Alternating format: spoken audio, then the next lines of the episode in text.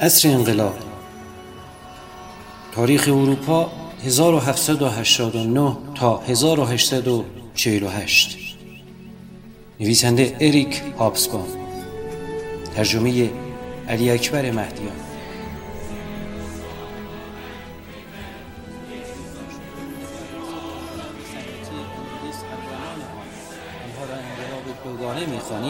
پی می‌گیرد. پس این دقیقا نه تاریخ اروپاست نه تاریخ جهان. چنانچه کشوری با ساقهای انقلاب دوگانه را در این دوره حس کرده باشد سعی کردم هرچند که اغلب گذرا به آن اشاره کنم. چنانچه تاثیر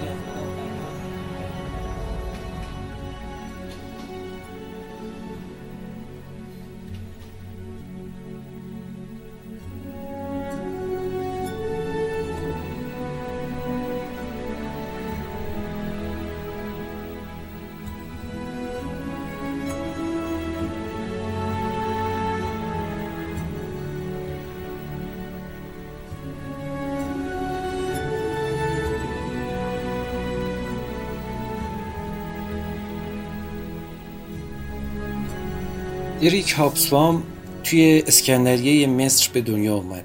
تمام عمرش کمونیست بود و تا سال 2012 یعنی 95 سال عمر کرد. توی سالهای آخر عمرش معتقد بود سوسیالیسم متعلق به آینده است متعلق به قرن 21 هابسبام هیچ وقت حزب کمونیست رو ترک نکرد ولی توی دوران ناامید کننده شوروی از سیاست ورزی فعال روزمره در اون خبری نبود. بنابراین به کار تاریخ نگاری و دانشگاهیش پرداخت. حجم کارهاش فوق العاده زیادن و مشهورترینش هم شاهکار سجلدیشه. هابسبام از قرن طولانی 19 هم حرف می‌زنه که اون رو در سه عصر مجزا سامان میده. عصر انقلاب همین کتابی که الان می‌خوایم بخونیم از 1789 تا 1848 عصر سرمایه از 1848 تا 1875 و عصر امپراتوری از 1875 تا 1914 اما یک کتاب دیگه که هابسبام در مورد قرن عجیب بیستم می نویسه هم اسمش هست عصر نهایت ها از 1941 تا 1991 که ما این کتاب آخر رو توی همین کانال صوتیش رو گذاشتیم. حالا تا چه کیفیتش خوب هست نیست بگذاریم ولی فکر کنم قابل استفاده باشه. خب یکی از نقاط شگفتانگیز و نبوغامیز عصر نهایت ها این بود که هابسبام نشون میده چطور ماندگارترین اثر انقلاب اکتبر انقلابی که با هدف براندازی جهان سرمایهداری رخ داد هم در جنگ و هم توی صلح به نجات خسم خودش یعنی به نجات سرمایهداری کمک کرد. در جنگ با کمک ارتش سرخ و نبرد استالینگراد که همون نابودی آلمان نازی بود و در صلح با فراهم کردن مشوق و حراس لازم بعد از جنگ دوم جهانی برای سرمایهداری لیبرال. جوری انقلاب اکتبر برای سرمایهداری لیبرال تونست کمکی فراهم کنه تا از تناقضات خودش آگاه بشه و با محبوبیت پیدا کردن برنامه ریزی مرکزی و شکلگیری همین دولت رفاه و کینزیان های مختلف رویه هایی برای اصلاح سرمایه داری دیده بشه. سگانه هابسبام توضیح میده که لیبرالیسم چطور به رقبای متعدد مرتجع و رادیکالش از سلطنت تا ژاکوبیان ها فائق میاد. هابسبام زندگی نامه خودش رو تحت عنوان ایام دلچسب به توضیح میده چطور توی آلمان و توی روزهای ظهور هیتلر و قدرتگیری نازیسم وقتی حزب کمونیست آلمان بسته میشه نطفه کمونیست شدن اون و بستن عهدی که تا پایان عمر به اون پایبند میمونه شکل می‌گیره. آخرین کتاب هابسبام عنوانش بود چگونه دنیا را تغییر دهیم که مجموعه مقالاتی در مورد مارکس و مارکسیسمه. این کتاب که بعد از بحران مالی سرمایهداری در عصر نولیبرالیسم نوشته شده بود در مورد سوسیالیسم قرن 21 کمی حرف می‌زد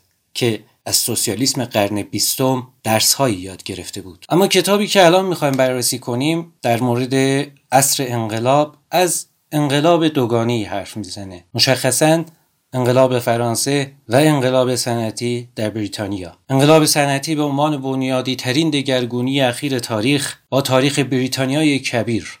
انتباق داره. مشخصا در مورد انقلاب صنعتی هابسبام کتاب دیگری داره تحت عنوان صنعت و امپراتوری. در اون لحظه از تاریخ جهان یعنی لحظه انقلاب صنعتی بریتانیا تنها کارگاه تولیدی جهان تنها صادر کننده و وارد کننده عمده تنها عامل حمل نقل تنها امپریالیست تقریبا تنها کشور سرمایه گذار در خارج و به خاطر همین هم تنها دارنده نیروی دریایی و تنها کشور با سیاستی جهانی بود و تا کشورهای دیگه هم به این انقلاب صنعتی پیوستند ولی شبکه انتقالات جهانی که توسط بریتانیا و در خدمت خودش ساخته شده بود تا مدتها بلا منازع و بیجانشین باقی موند. هابسبان معتقده که شروع شدن انقلاب صنعتی توی قرن 18 توی بریتانیا ربط زیادی به جمعیت نداره.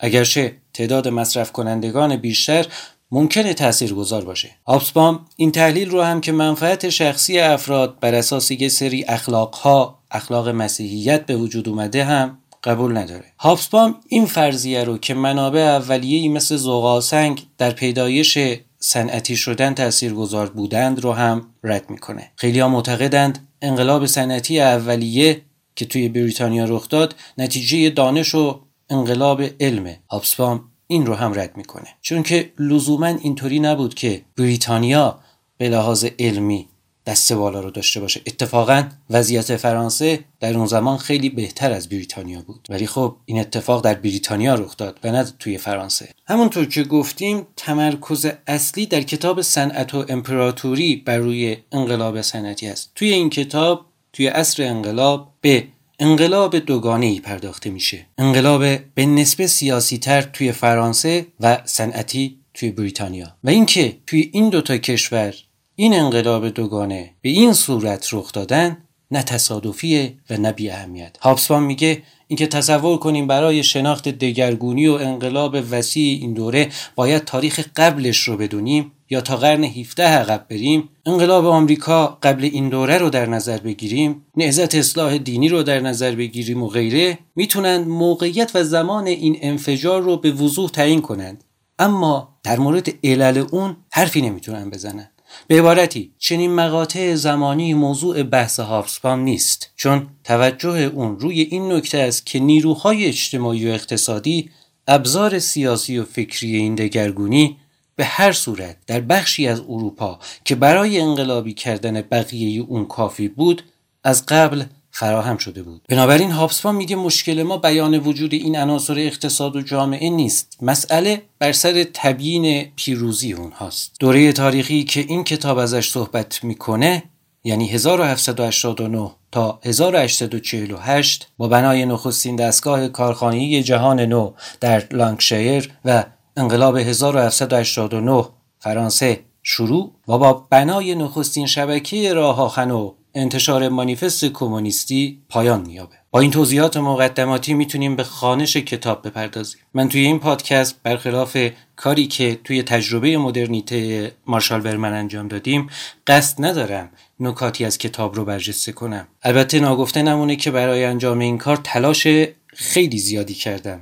ولی خب روش و مسیری که داره هابسبان پیش می‌بره توی این چهارگانه به طوریه که گزینش از این کتاب و برجسته کردن نکاتی از اون یا خلاصه نویسی یا هر کار دیگه باعث میشه که به روح اثر آسیب زده بشه. امیدوارم که در خلال خانش این کتاب این قضیه رو با همدیگه متوجه بشیم. ولی برای اینکه از این حالت رباتگونه که یک نفر همینطوری روخانی بکنه در بیاد اوایل هر فصل که هر اپیزود مربوط به هر یک از این فصل های کتاب هست اوایل هر فصل مسیری رو که در فصل قبلی طی کردیم رو در عرض همین سه چهار دقیقه توضیح میدم. الان توضیحات من علت این که زیاد شد به خاطر این بود که می‌خواستم ورود به این کتاب رو انجام بدم. من مهدی رشیدی هستم. این پادکست رو توی کانال تلگرامی دیالکتیک منتشر می‌کنم و حالا احتمالا توی سپاتیفای و اینها هم این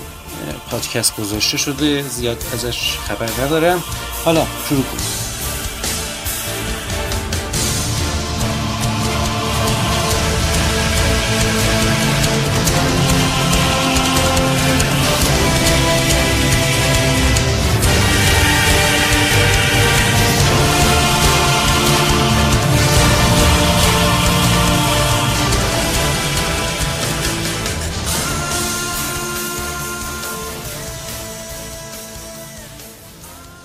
پیشگفتار.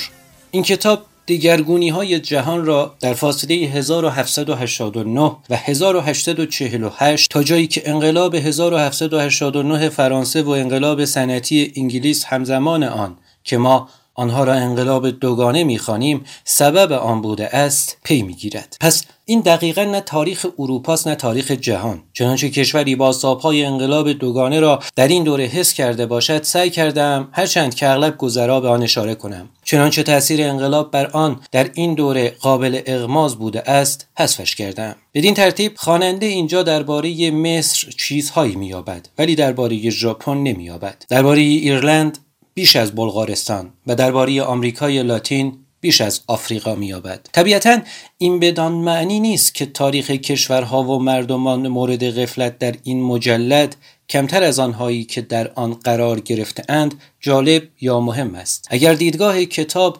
عمدتا اروپایی یا به طور دقیقتر فرانسوی بریتانیایی است به سبب آن است که در این دوره جهان یا لاقل بخش اعظم آن از مبنای اروپایی یا بهتر بگوییم فرانسوی بریتانیایی دگرگون گشت. با این همه برخی مباحث که به حق سزاوار طرح مفصلتر بودند نه فقط به سبب زیغ جا بلکه به سبب آنکه مانند تاریخ ایالات متحده آمریکا در مجلدات دیگر این مجموعه به تفصیل طرح شده اند کنار گذاشته شدند. هدف این کتاب روایت تفصیلی نیست بلکه تفسیر و آن چیزی است که فرانسویان همگانی سازی عالی می‌خوانند. خواننده نمونهش آن موجود فرضی شهروندی هوشمند و فرهیخته است که نه فقط راجع به گذشته کنجکاو می باشد بلکه می‌خواهد بفهمد چرا و چگونه جهان به صورتی که امروز هست درآمده است و به کجا می رود بنابراین بار کردن این متن با ادوات معرفتی که باید برای افراد داناتر به کار رود فضل فروشی و نامطلوب خواهد بود. بدین سبب یادداشت‌های من تقریبا به طور کامل به منابع نقل قولها و ارقام بلفل یا در بعضی موارد به مرجع عباراتی که مورد بحث و جدل خاص یا تعجب هاور هستند اشاره دارد. با وجود این سواب آن است که چیزی درباره موادی که کتابی بسیار پردامنه مانند این بر آن استوار گشته است گفته شود. همه مورخان در بعضی زمینه ها خبرتر یا به عبارت دیگر جاهلتر از زمینه های دیگرند. در خارج منطقی نسبتا باریک آنها باید سخت به کار مورخان دیگر تکه کنند. برای دوره 1789 تا 1848 این نوشته های ثانوی به تنهایی توده مواد چاپی چنان وسیعی را تشکیل می دهد که دانش هیچ فردی به آن نمی رسد. حتی کسی که قادر باشد همه زبانهایی را که به آنها نوشته شده اند بخواند در واقع بدیهی است که همه مورخان حتی اکثر به چندین زبان محدودند بنابراین قسمت عمده این کتاب دست دوم و حتی دست سوم است و حاوی خطاهای اجتناب ناپذیر همچنین اختصارهای اجتناب ناپذیری خواهد بود که خبره بر آن تأسف خواهد خورد چنانکه نگارنده می‌خورد. یک فهرست منابع و معاخذ به منظور راهنمای مطالعه بیشتر فراهم آمده با اینکه بافت تاریخ را بدون ضایع کردن آن نمی‌توان به تارهای جدا از هم تبدیل کرد برای سهولت کار تقسیم کردن موضوع تا حدودی ضروری است. من به زحمت زیاد سعی کردم کتاب را به دو بخش تقسیم کنم. در بخش نخست تحولات عمده دوره به وسعت مطرح گشته است و بخش دوم نوع جامعه ای را که به واسطه انقلاب دوگانه به وجود آمد ترسیم می اما تجاوزهایی از هر بخش به بخش دیگر وجود دارد و این تمایز یک امر فرض نیست بلکه برای سهولت محض است. از افراد زیادی که درباره جنبه های مختلف این کتاب با آنها بحث کردم یا فصولی را به صورت پیشنویس یا نمونه چاپی خوانده اند باید سپاسگزاری کنم.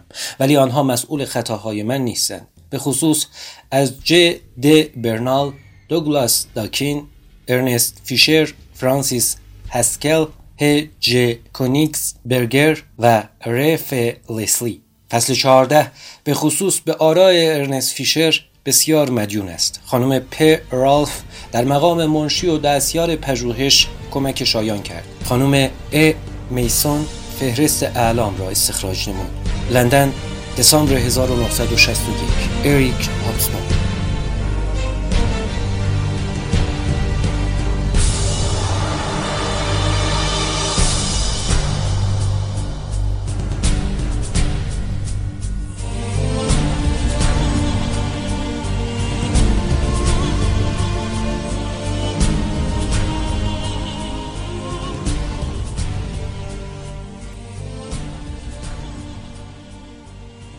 مقدمه کلمات گواهانی هستند که غالبا بلندتر از اسناد سخن می‌گویند. بگذارید چند کلمه انگلیسی را که در دوره 60 ساله مورد بررسی این کتاب اصلا اختراع شدند یا معانی امروزشان را کسب کردند ملاحظه کنیم. اینها کلماتی هستند از قبیل صنعت صاحب صنعت کارخانه طبقه متوسط طبقه کارگر سرمایهداری و سوسیالیسم.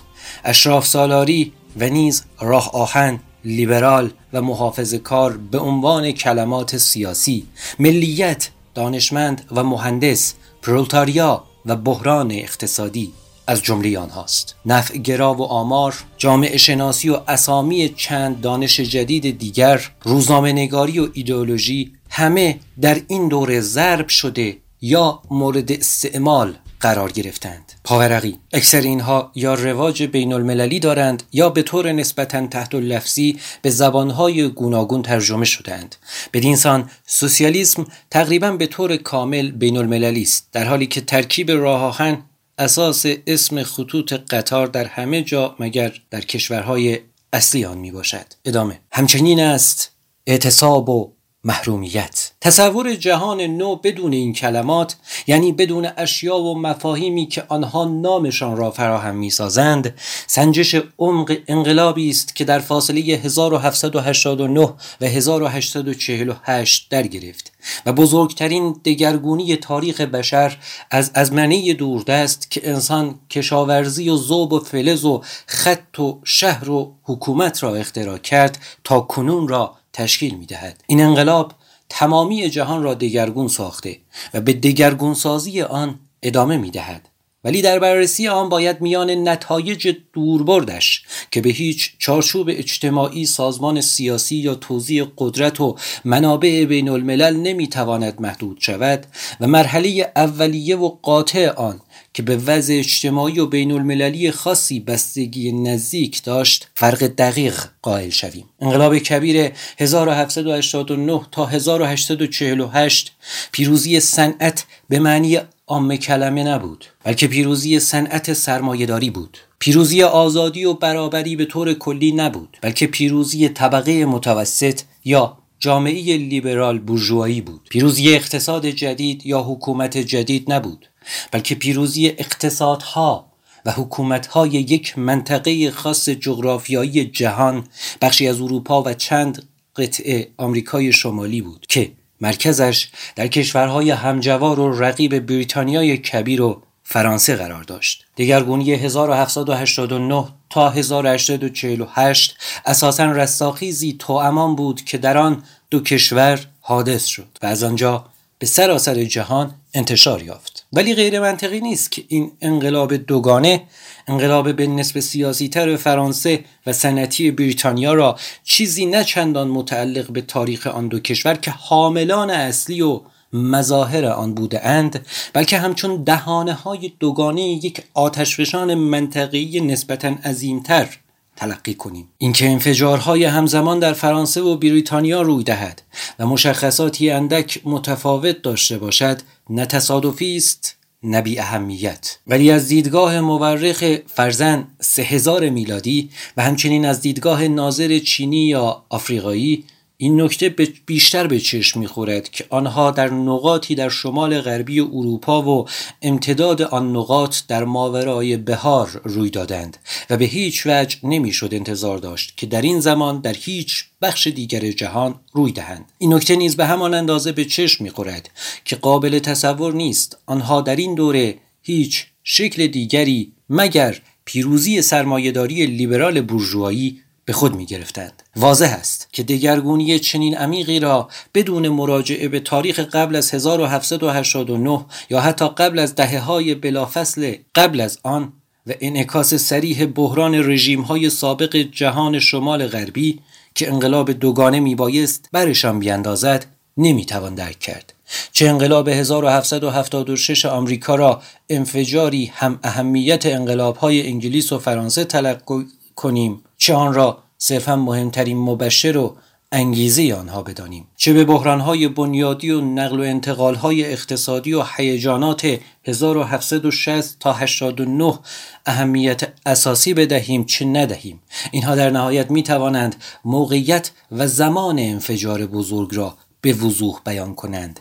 نه علل اساسی آن را. اینکه محقق تا چه حد در تاریخ رجعت کند چه تا انقلاب نیمه قرن هفدهم انگلیس چه تا نهزت اصلاح دین و آغاز استثمار استعماری و فتح نظامی جهان به دست اروپا در اوایل قرن شانوزدهم چه تا پیشتر از آن برای مقاصد ما مهم نیست. زیرا چنین تحلیلی چنین تحلیل عمیقی ما را به آن سوی مرزهای زمانبندی این کتاب خواهد کشاند. در اینجا فقط باید توجه کنیم که نیروهای اجتماعی و اقتصادی ابزار سیاسی و فکری این دگرگونی به هر صورت در بخشی از اروپا که برای انقلابی کردن بقیه آن کافی بود از قبل فراهم گشته بود. مشکل ما ردیابی پیدایش بازار جهانی یا ظهور طبقه نسبتا فعال افرادی که جرأت اقدام به کارهای شخصی یافته بودند یا حتی در انگلیس ظهور حکومتی پیرو این فکر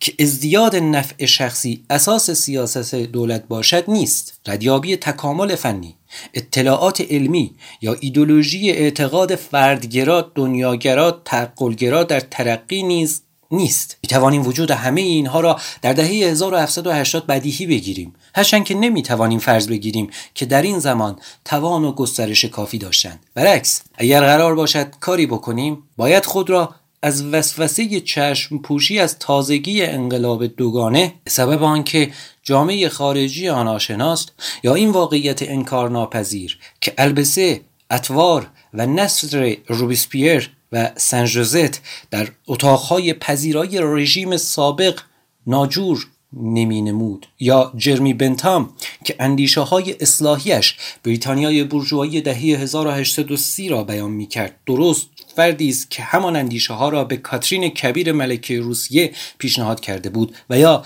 اکثر بیانات افراطی اقتصاد سیاسی طبقه متوسط را اعضای مجلس اعیان بریتانیای قرن هجدهم ایراد می‌کردند. مسون سازیم. بدین ترتیب. مشکل ما بیان وجود این عناصر اقتصاد و جامعه جدید نیست بلکه تبیین پیروزی آنهاست. ردیابی پیشرفت حفاری و نقب زدن تدریجی آنها در زیربنای قرون گذشته نیست بلکه فتح قاطع استحکامات به دست آنهاست و نیز ردیابی تحولات عمیقی است که این فتح ناگهانی در کشورهایی که زودتر از آن متأثر شدند و در بقیه جهان که اکنون در معرض تاثیر کاملا منفجر کننده نیروهای جدید یا به نقل عنوان یک تاریخ اخیر این دوره در معرض نیروی برجوهای فاتح قرار گرفته بود به وجود آورد. لاجرم از آنجا که انقلاب دوگانه در یک بخش اروپا روی داد و بدیهی ترین و فوری ترین آثارش در آنجا آشکارتر بود تاریخی که این مجلد بدان پرداخته است عمدتا منطقی است. همچنین به ناچار از آنجا که انقلاب جهانی از دهانی مضاعف انگلیس و فرانسه به خارج پخش شد در آغاز شکل توسعه اروپایی و فتح بقیه جهان را به خود گرفت. در واقع گزنده ترین نتیجه آن برای تاریخ برقراری سلطه چند رژیم غربی و به خصوص انگلیس بر جهان بود که هیچ همتایی در تاریخ ندارد. در مقابل تجار ماشینهای بخار کشتیها و توپهای غرب تمدنها و امپراتوری های دیرینه از پای درآمدند و فرو ریختند. هند به ایالتی تحت اداره فرمانروایان بریتانیایی تبدیل شد. ممالک اسلامی از بحران به رعشه افتادند. آفریقا در معرض حمله مستقیم قرار گرفت. حتی امپراتوری عظیم چین مجبور شد در 1839 تا 42 مرزهای خود را به روی استثمار غرب بکشاید. در 1848 هیچ چیز در راه غلبه بر هر سرزمینی که دول یا تجار غرب اشغال آن را به نفع خود میافتند وجود نداشت.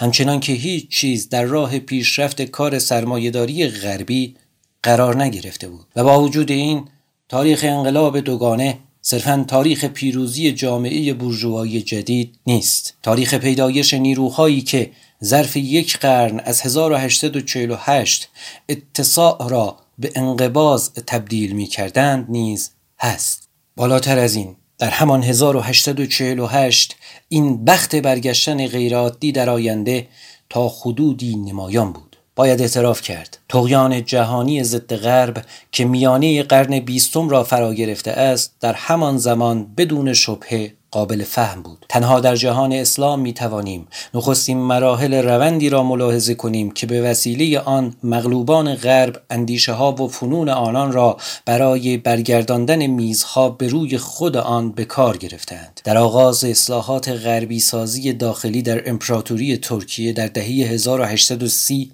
و بالاتر از همه در کار و حیات فراموش شده و مهم محمد علی سلطان مصر ولی در اروپا نیروها و اندیشه هایی که بوی از میان رفتن جامعه پیروزمند جدید از آن به مشام می رسید همکنون ظاهر می گشت. شبه کمونیسم در 1848 ذهن اروپا را به خود مشغول ساخته بود و در همان 1848 برای تردش دعا می خواندند. این شبه مدت مدیدی پس از آن به همان صورت اشباه که قدرت واقعی ندارند ضعیف باقی ماند. به خصوص بلافاصله بعد از انقلاب دوگانه که جهان را متحول ساخته بود. ولی اگر به اطراف جهان دهه 1960 نظر بیافکنیم قادر نخواهیم بود نیروی تاریخی ایدولوژی سوسیالیستی و کمونیستی را که در واکنش به انقلاب دوگانه زاده شده و در 1848 نخستین شکلبندی کلاسیک خود را یافته بود دست کم بگیریم. دوره تاریخی که با بنای نخستین دستگاه کارخانه‌ای جهان نو در لانکشایر و انقلاب 1789 فرانسه آغاز شد با بنای نخستین شبکه راه آهن آن و انتشار مانیفست کمونیستی پایان می‌یابد.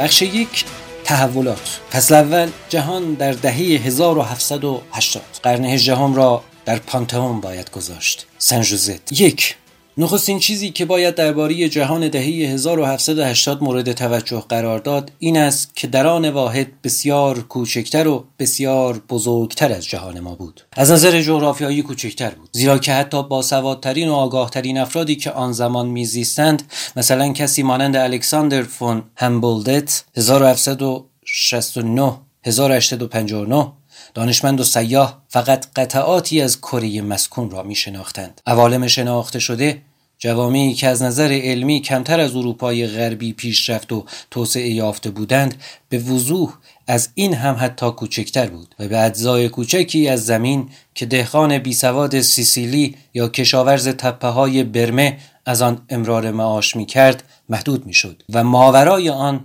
همه چیز ناشناخته بود و برای همیشه ناشناخته می ماند. بیشتر سطح اقیانوس ها نه همه آنها.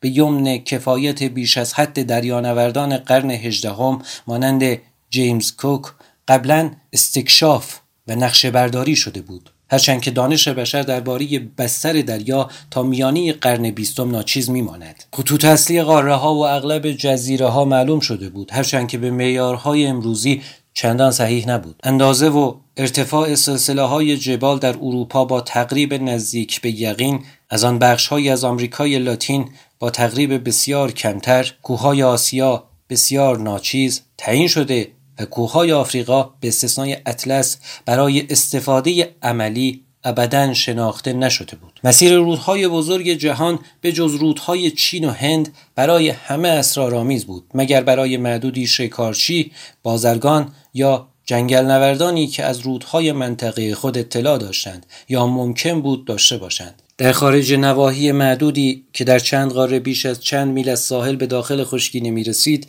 نقشه جهان شامل فضاهای سفیدی بود که علائم جای پای بازرگانان یا مستکشفان آن را قطع می کرد اگر به خاطر این اطلاعات خشک و خالی دست دوم و سوم که توسط سیاهان و معموران دولتی در نقاط دوردست گرد آمده بود نبود. فضاهای سفید حتی از آن چه در واقع هم بود وسیعتر می نمود نه فقط جهان شناخته شده بلکه جهان واقعی بر حال از جهات انسانی کوچکتر بود. از آنجا که هیچ گونه آمار سرشماری که عملا مفید باشد در دست نیست همه برآوردهای جمعیت حدس محض است. ولی واضح است که زمین فقط معاش کسری از جمعیت امروز را تأمین می کرده است که احتمالا بیش از یک سوم نبوده.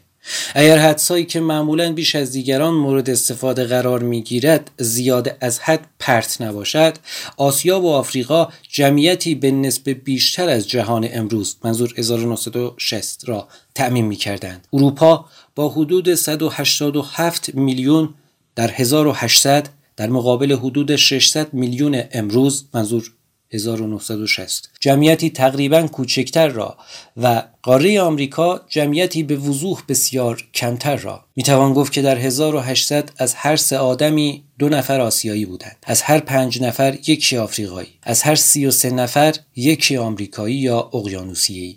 بدیهی است که این جمعیت بسیار کمتر به طور بسیار پراکنده تر بر روی کره توضیح شده بود. و شاید فقط در بعضی مناطق کوچک کشاورزی پر رونق یا مراکز بزرگ شهری از قبیل بخشهایی از چین، هند و اروپای مرکزی یا غربی ممکن است تراکم قابل مقایسه با تراکم های ازمنه جدید وجود داشته است. اگر جمعیت کمتر بوده است عرصه اسکان مفید آدمی نیز چنین بوده است. شرایط اقلیمی احتمالا تا حدودی سردتر و رطوبتی تر از امروز. اما نه دیگر به سردی و مرتوبی دوران حاد اصر یخ صغیر حدود 1300 1700 محدوده های اسکان در مناطق قطبی را عقب نگه می داشت بیماری های بومی مانند مالاریا اسکان را در بعضی نواحی محدود می کرد مثلا در جنوب ایتالیا که جلگه های ساحلیش زمانی دراز عملا بلا اشغال مانده بود و فقط در قرن 19 به تدریج مسکونی شد. صور ابتدایی اقتصاد به خصوص سید و در اروپا کوچه فصلی احشام کش از سرزمینی به سرزمین دیگر مناطق وسیعی مانند جلگه های آپولیا را از سکنی زیاد خالی نگه می داشت. نقاشی های مسافری اوایل قرن 19 از دشت های روم که فضای مالاریایی توهی با ویرانه هایی چند رمه هایی چند و اشرار عجیب تماشایی را نشان می دهد از تصویرهای آشنای این قبیل مناظر است و البته بسیاری زمین ها که از آن زمان تا کنون به زیر خیش در آمده هنوز حتی در اروپا موات لمیزرع مرداب لجنزار مرتع ناهموار یا جنگل بود بشریت از جهت دیگری نیز کوچکتر بود. اروپاییان عموما به طور مشخص کوتاهتر و سبکتر از امروز بودند. برای نمونه یک مثال از انبوه آمارهای مربوط به وضع بدنی داوطلبان خدمت نظام که این تعمیم بر آنها بنا شده است میآوریم. در یک ایالت ساحلی لیگوری 72 درصد اعزامی ها در 1792 تا 9 کمتر از یک متر قد داشتند. این بدون معنی نیست که مردمان اواخر قرن هجدهم از ما ضعیفتر بودند. سربازان کمرشد نحیف نیازموده انقلاب فرانسه چنان استعدادی برای مقاومت های بدنی داشتند که امروز فقط از عهده چریک های ریزندام در کوهستان های مستعمرات برمی آید راهپیمایی بیوقفه ای با تجهیزات کامل به میزان سه میل در روز عادی بود. اما این حقیقت باقی میماند. که بدن انسان آن زمان به معیارهای ما بسیار ضعیف بود. چنانکه ارزش استثنایی که پادشاهان و عمرا برای یاران بلندقد قائل بودند و آنان را به تیپهای نخبه گارد سوار نظام و امثال آن میگماردند نشانگر آن است. با وجود این اگر جهان از جهات بسیار کوچکتر بود دشواری محض یا بیثباتی ارتباطات آن را در عمل بسیار وسیعتر از آنچه امروز هست می ساخت. من نمی‌خواهم این دشواری ها را بزرگ جلوه دهم. اواخر قرن هجدهم به معیارهای قرون وسطا یا قرون شانزدهم اصر وفور و ارتباطات سری بود و حتی قبل از انقلاب راههای آهن بهبود وزیر جاده ها کجاوه های اسب کش و خدمات پستی کاملا جالب توجه است. در فاصله دهه 1760 و پایان قرن سفر از لندن به گلاسکو از ده یا دوازده روز به 62 ساعت کوتاه شد. نظام عرابه های پستی یا دلیجان ها که در نیمه دوم قرن هجدهم بنیان گذاشته شد تا پایان جنگ های ناپل توسعه بسیار یافت و آمدن راه آهن نه فقط سرعت نسبی سرویس پست پاریس به استراسبورگ در 1833 36 ساعت وقت می گرفت بلکه نظم هم به آن بخشید. ولی تدارک حمل و نقل مسافر در خشکی اندک و امکان ترابری کالا هم کند بود هم گرانی مانع آن می‌شد. آنها که امور دولت یا تجارت را اداره می کردند به هیچ وجه دستشان از یکدیگر کوتاه نبود. برآورد شده است که در آغاز جنگ ها با بناپارت 20 میلیون نامه از پست های انگلیس رد و بدل شد. در پایان دوره مورد بررسی ما ده برابر بوده است. ولی برای اکثریت عظیم سکنه جهان نامه بیفایده بوده است. زیرا نمی توانستند بخوانند و شاید جز بین خانه و بازار به سفری غیر معمول بروند اگر خود یا کالایشان در خشکی حرکت می کرد عمدتا پای پیاده یا با گاری های کم سرعت بود که حتی در اوایل قرن نوزدهم پنج ششم آمد و شد کالاهای فرانسوی را به سرعت کمتر از 20 میل در روز انجام می‌دادند. پیک های خاص مسافت های طولانی را با پیام ها پرواز می کردند. سوارکاران بادپا عرابه های پست را چنان میراندند که ده دوازده مسافر آن استخوانهایشان خرد می‌شد یا اگر عرابه به فنرهای چرمی جدید مجهز بود به حال تهوع شدید دچار می‌شدند. نجبا در کجاوه های شخصی به پیش میتاختند ولی در بخش عمده جهان سرعت گاریچی که کنار اسب یا قاطرش راه میپیمود بر ترابری روی خشکی حاکم بود. در این شرایط حمل و نقل به وسیله آب نه فقط آسانتر و ارزانتر بلکه اغلب مگر به سبب بیثباتی های باد و هوا سریعتر بود. سفرهای رفت و برگشت گوته از ناپل به سیسیل در گردش ایتالیایی وی به ترتیب چهار و سه روز طول کشید. اغل از تصور زمانی که این سفر در خشکی به هر وضعی که بشود نام راحت بر آن گذاشت ممکن بود بگیرد سوت می کشد. دسترسی داشتن به یک بندر دسترسی داشتن به جهان بود. به معنی واقعی لندن به پلیموت یا لیس نزدیکتر بود تا به روستاهای برکلند نورفولک از وراکروز می شد به سیویل رفت تا از ولادولیت و از باهیه زودتر به هامبورگ می رفتند. تا از مناطق مرکزی پومران. مهمترین عیب حمل و نقل آبی دائمی نبودن آن بود. حتی در 1820 پست لندن به مقصد هامبورگ و هلند فقط هفته دو بار ارسال می‌شد. به مقصد سوئد و پرتغال هفته یک بار. به مقصد آمریکای شمالی ماهی یک بار. با وجود این هیچ تردیدی وجود ندارد که بوستون و نیویورک تماسشان به پاریس بسیار نزدیکتر بود. تا مثلا شهر مارماروس در کارپات با بوداپست. و دقیقا چون حمل و نقل کالا و انسان به مقدار زیاد در فواصل پهن اقیانوس ها آسانتر بود مثلا حرکت 44 هزار نفر ایرلندی به قصد آمریکا ظرف 5 سال 1769 تا 74 از راه دریا آسانتر از رساندن 5000 نفر به داندی در سه نسل بود. پس ارتباط دادن پایتخت های دور آسانتر از روستا و شهر بود. خبر سقوط باسیل ظرف 13 روز به اهالی مادرید رسید. ولی در پرون که فقط 133 کیلومتر با پایتخت فاصله داشت خبرهای پاریس تا 28 مین روز دریافت نشد. بنابراین جهان 1789 برای اغلب سکنی آن وسعتی بی حساب داشت. اغلب آنان چنانچه اتفاقی هولناک مثلا اعزام به خدمت نظام به نقطه دوری پرتابشان نمی کرد در شهر و چه بسا دهستان زادگاهشان میزیستند و میمردند. چنانکه در 1861 بیش از نه نفر از ده سکنه هفتاد بخش از 90 بخش اداری فرانسه در بخش زادگاهشان میزیستند. کار مابقی کره زمین به عاملان دولتی و شایعه مربوط می‌شد. روزنامه جز برای معدود اندکی از طبقات متوسط و بالا وجود نداشت.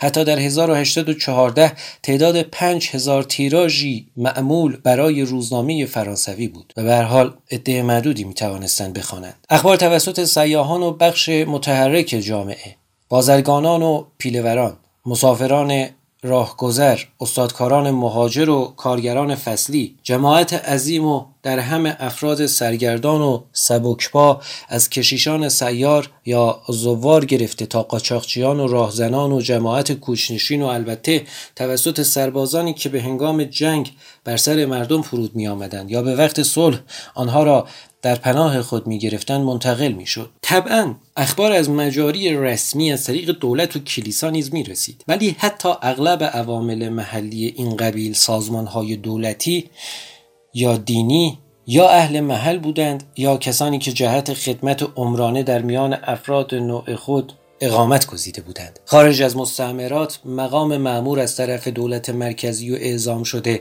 به پست های پی در پی در ایالات فقط تازه داشت به وجود می آمد. از همه ایادی دونپایی حکومت شاید فقط افسر نظامی بود که عادتا انتظار می‌رفت به حیات غیر محلی تن دهد و فقط به تنوع شرابها، زنان و اسبان کشورش دلخوش دارد.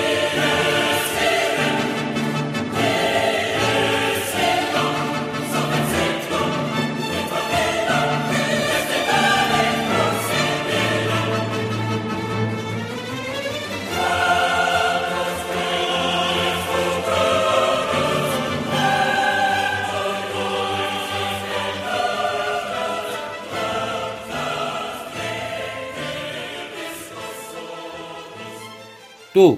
بدین جهان 1789 به شدت روستایی بود. و هیچ کس نمی‌تواند آن را درک کند مگر آنکه این واقعیت اساسی را جذب کرده باشد. در ممالکی مانند روسیه اسکاندیناوی یا کشورهای بالکان که شهر هیچگاه زیاد شکوفا نشده بود بین 90 تا 97 درصد جمعیت روستایی بودند. حتی در نواحی که سنت نیرومند ولی تباه شده شهری داشتند درصد روستایی یا زراعی بسیار بالا بود. بنابر برآوردهای موجود 85 درصد در لومباردی 72 تا 80 درصد در وینیز بیش از 90 درصد در کالابریا و لوکانی از این طبقه بودند.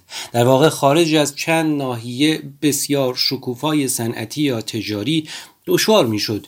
کشور اروپایی بزرگی را پیدا کرد که در آن دست کم چهار نفر از هر پنج سکنه آن روستایی نبودند و حتی در خود انگلستان جمعیت شهرنشین برای اولین مرتبه در 1851 از جمعیت روستایی بیشتر گشت. البته کلمه شهری کلمه مبهم است. از یک سو شامل دو شهر اروپایی لندن با یک میلیون و پاریس با نیم میلیون که در 1789 به معیارهای ما واقعا بزرگ بوده اند و ده دوازده شهر با جمعیت 100 هزار نفر یا بیشتر می شود که دو تا در فرانسه دو تا در آلمان شاید چهار تا در اسپانیا پنج تا در ایتالیا مدیترانه از قدیم محل شهرهای بزرگ بوده است. دو تا در روسیه و هر کدام یکی در پرتغال و لهستان و هلند و اتریش و ایرلند و اسکاتلند و ترکیه اروپا قرار داشتند. ولی از سوی دیگر شامل تعداد زیادی شهرک های کوچک ایالتی که اکثریت شهرنشینان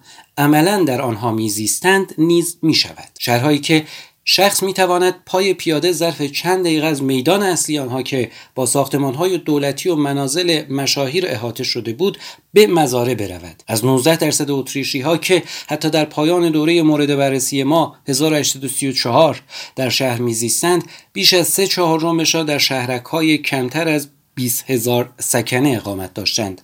در حدود نیمی در شهرک های ما بین دو تا پنج هزار نفر. اینها شهرک هایی بودند که کارگران دورگرد فرانسوی در سفرهای خود به دور فرانسه در آنها سرگردان بودند و شاعران رومانتیک چهره های قرن شانوزدهمی آنها را که مانند مگس در انبر با رکود قرنهای متوالی محفوظ مانده است در زمینه دورنماهای آرامشان برجسته ساختند و بر فرازشان سخره های کلیساهای اسپانیایی سر به فلک می کشید و در میان گلوشل آنها یهودیان کاسیدی خاخامهای معجزهگرشان را ستایش می کردند و مؤمنان آنان درباره زرافت های آسمانی قانون به بحث می پرداختند و سرباز رسکوگل برای ارعاب اغنیا و چیچیکوف برای تأمل درباره خرید ارواح مردگان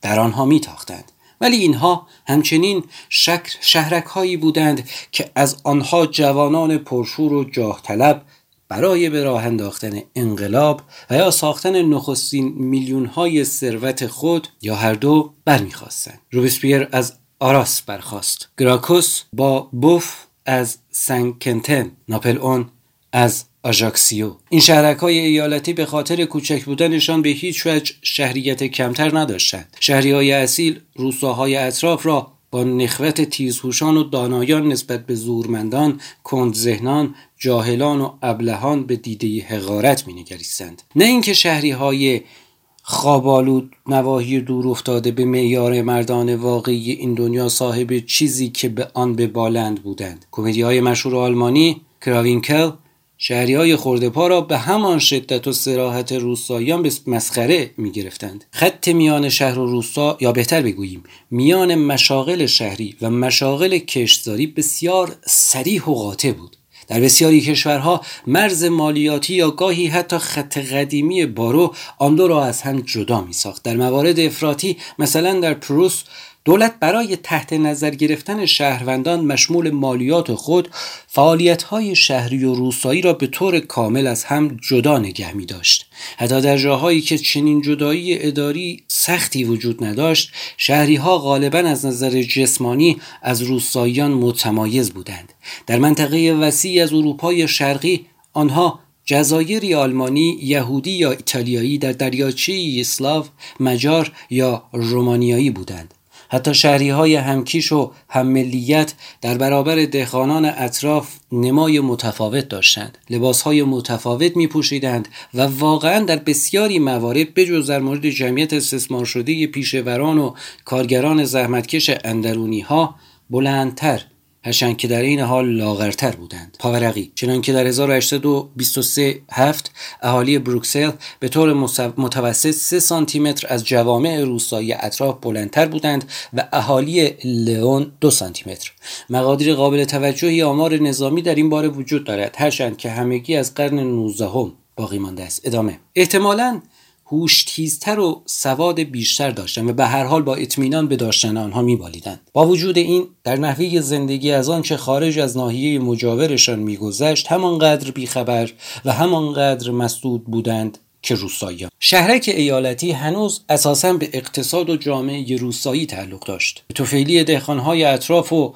مگر در موارد نسبتا محدود با اندک کار دیگری جز انجام امور مختص به خود میزیست. طبقات حرفه‌ای و متوسط آن سوداگران غلات و احشام صاحبان مشاغل وابسته به محصولات کشاورزی حقوقدانان و سردفترانی که امور املاک نجبا یا محاکمات دور و درازی را که جز لایانفک جوامع زمینداری بود ردخ و فتخ می کردند.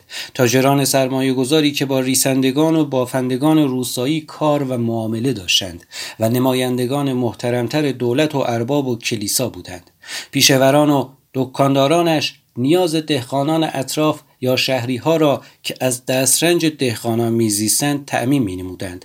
شهر ایالتی به نحوی اندوهبار از زمان اوج رونقش در اواخر قرون وسطا تا کنون به افول گراییده بود بسیار به ندرت شهر آزاد یا دارای حکومت مستقل می‌شد و دیگر کم اتفاق میافتاد که مرکز مصنوعات برای بازاری وسیعتر یا عرصه ای در تجارت بین الملل باشد.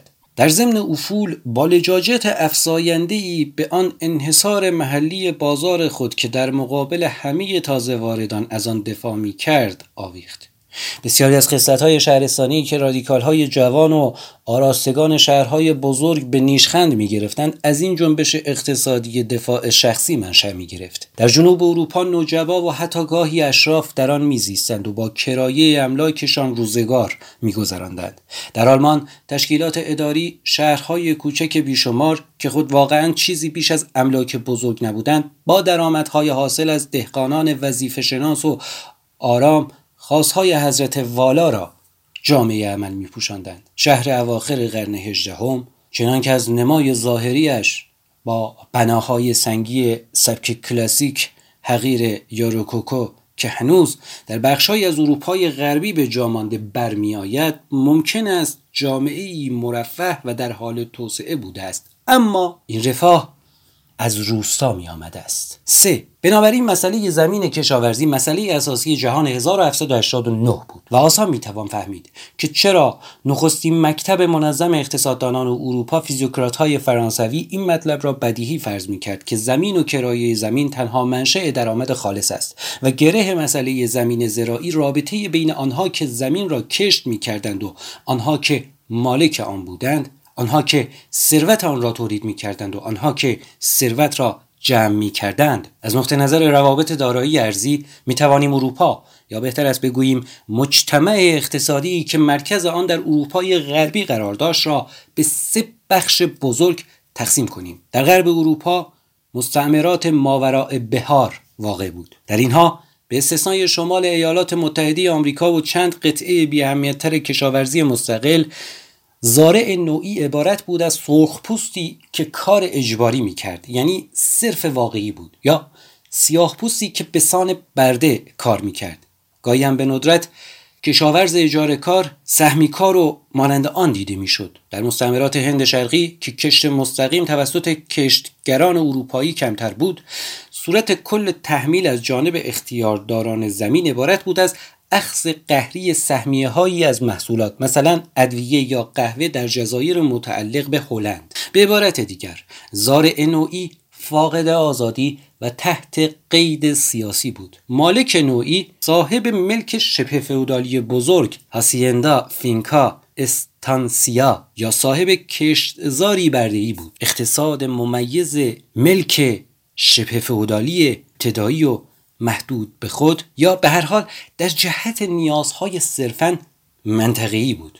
آمریکای متعلق به اسپانیا محصولات معدنی که آن نیز توسط سرخپوستان واقعا صرف تولید شده بود صادر می‌کرد ولی صادرات کشاورزی چندانی نداشت. اقتصاد ممیز ناحیه کشت بردهای که مرکزش در جزایر کارائیب روستای اقتصاد ممیز ناحیه کشت بردهای که مرکزش در جزایر کارائیب راستای سواحل شمالی آمریکای جنوبی به خصوص در شمال برزیل و سواحل جنوبی ایالات متحده قرار داشت تولید چند محصول صادراتی دارای اهمیت حیاتی یعنی شکر به اندازه کمتری توتون و قهوه مواد رنگی و از انقلاب صنعتی به بعد پنبه بود. بنابراین یک جزء اصلی اقتصاد اروپا و از طریق تجارت برده اقتصاد آفریقا را تشکیل می‌داد. اساسا تاریخ این ناحیه در دوره مورد بررسی ما را می توان در رابطه با افول شکر و ظهور پنبه تحریر کرد. در سمت شرقی اروپای غربی. به عبارت مشخصتر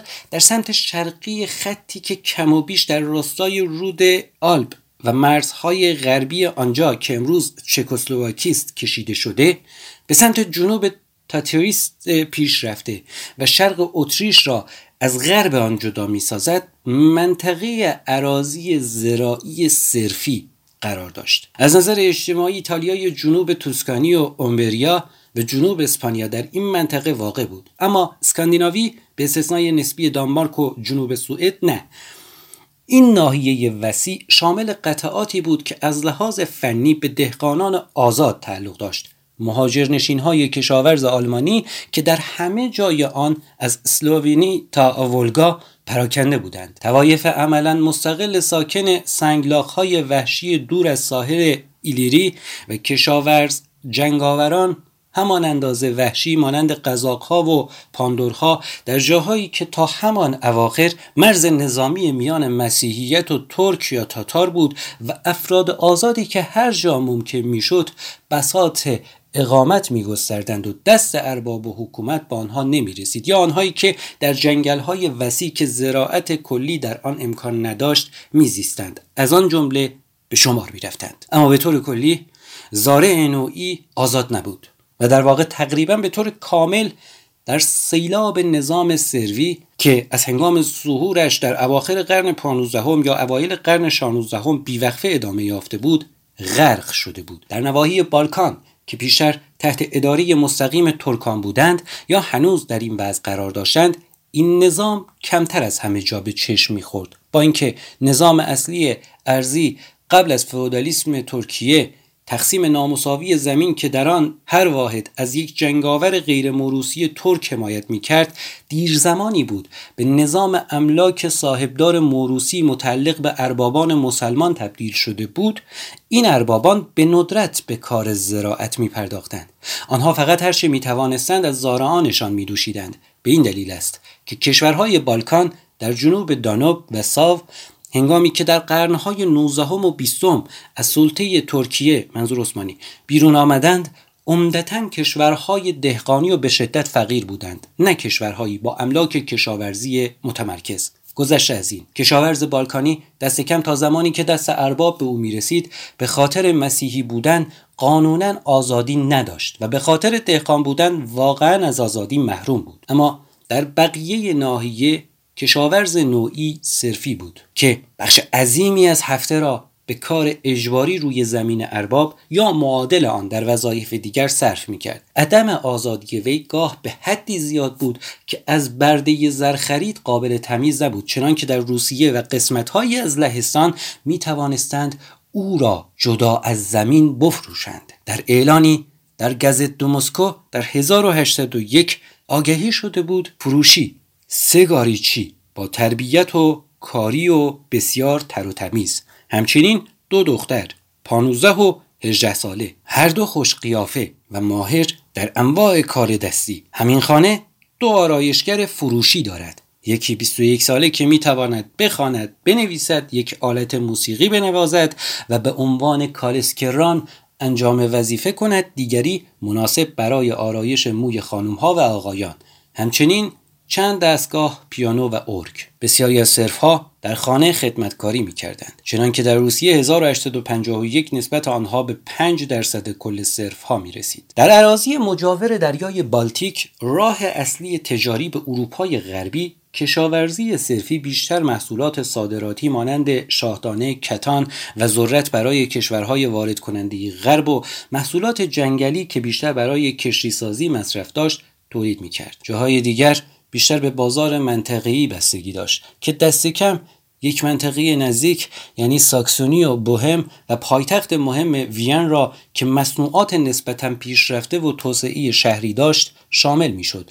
اما قسمت عمده آن عقب مانده بود. افتتاح راه دریای سیاه و شهری شدن فزاینده اروپای غربی و به خصوص انگلیس تازه به صادرات غله کمربند زمین های سیاه روسیه رونق بخشیده بود که تا زمان سنتی شدن اتحاد جماهیر شوروی ستون تجارت خارجی روسیه باقی ماند. بنابراین می‌توان ناحیه صرفی شرقی را نیز مولد مواد غذایی و خام و دارای اقتصاد وابسته به اروپای غربی شبیه مستعمرات ماوراء بهار تلقی کرد. نواحی صرفی ایتالیا و اسپانیا مشخصات اقتصادی مشابه داشتند هرچند که دقایق حقوقی وضع اجتماعی دهقانان تا اندازه متفاوت بود. به معنای وسیع آنها نواحی املاک بزرگ نجبا بودند. بعید نیست که در سیسیل و اندلس چند تا از اینها یادگار املاک بزرگ رومی بود که نسلهای بسیار دست به دست گشته بود و بردگان و سکنهشان به کارگران روزمزد بیزمین ممیز این مناطق تبدیل شده بودند. گلهداری تولید غلات سیسیل از قدیم مرکز صدور غله بوده است و اخخازی هرچی که می‌شد از دهخانان بینوا بیرون کشید درآمد دوکها و بارونهایی را که مالک آنها بودند فراهم می ساخت دوکها و بارونها القاب سلطنتی هستند که توی دربار بریتانیا داده می‌شد. پنج عنوان سلطنتی هستند. دوک و بارون جزو اونهاست که به اونها لرد و به مردهاشون لرد و به زنهاشون لیدی می‌گفتند. حالا بگذاریم. ادامه. بدین ترتیب ارباب ممیز ناحیه صرفی مالک و کشتگری نجیب زاده یا استثمارگر املاک بزرگ بود. وسط آنها هوش از سر انسان می رو باید کاترین کبیر چهل تا پنجاه هزار صرف به افراد نورچشمی خود بخشید. خانواده رادزی ویل لهستان املاکی به مساحت نصف ایرلند داشت. پتوکی صاحب سه میلیون جریب در اوکراین بود. استرازی مجارستانی حامی هایدن زمانی نزدیک به هفت میلیون جریب ملک داشت. املاک صدها هزار جریبی معمولی بود. با تمام غفلت و بدویت و بیکفایتی که این املاک دچار آن بودند درآمدهای شاهانه می‌دادند. به قول یک مسافر فرانسوی که درباره شهر دورافتاده سیدونیه اظهار داشته است نجبای عالی رتبه اسپانیا مانند شیر در جنگل ها حکومت می کردند. غرششان هر چیزی را که به آنها نزدیک می شد از ترس فرار داد. اما آنها هیچ وقت از لحاظ نقدینه حتی به مقیاس بالای لردان انگلیسی کمبود نداشتند. در یک درجه پایین تر از نجبای بزرگ طبقه ای از نجیب زادگان روستایی در اندازه ها و منابع اقتصادی گوناگون دهخانان را استثمار می کردند. در بعضی کشورها این طبقه به طور بیقواره بزرگ و در نتیجه فقیر و ناراضی بود و با غیر نجبا عمدتا از نظر امتیازات سیاسی و اجتماعی عدم و تمایلش به تن دادن به مشغله های دون شعن نجبا از جمله کار کردن فرق داشت در مجارستان و لهستان عده آن به چیزی شبیه یک در ده کل جمعیت بالغ می‌شد. در اسپانیا در پایان قرن هجدهم به حدود نیم میلیون یا در 1827 به 10 درصد کل نوجوای اروپا می رسید در جاهای دیگر خیلی کمتر بود.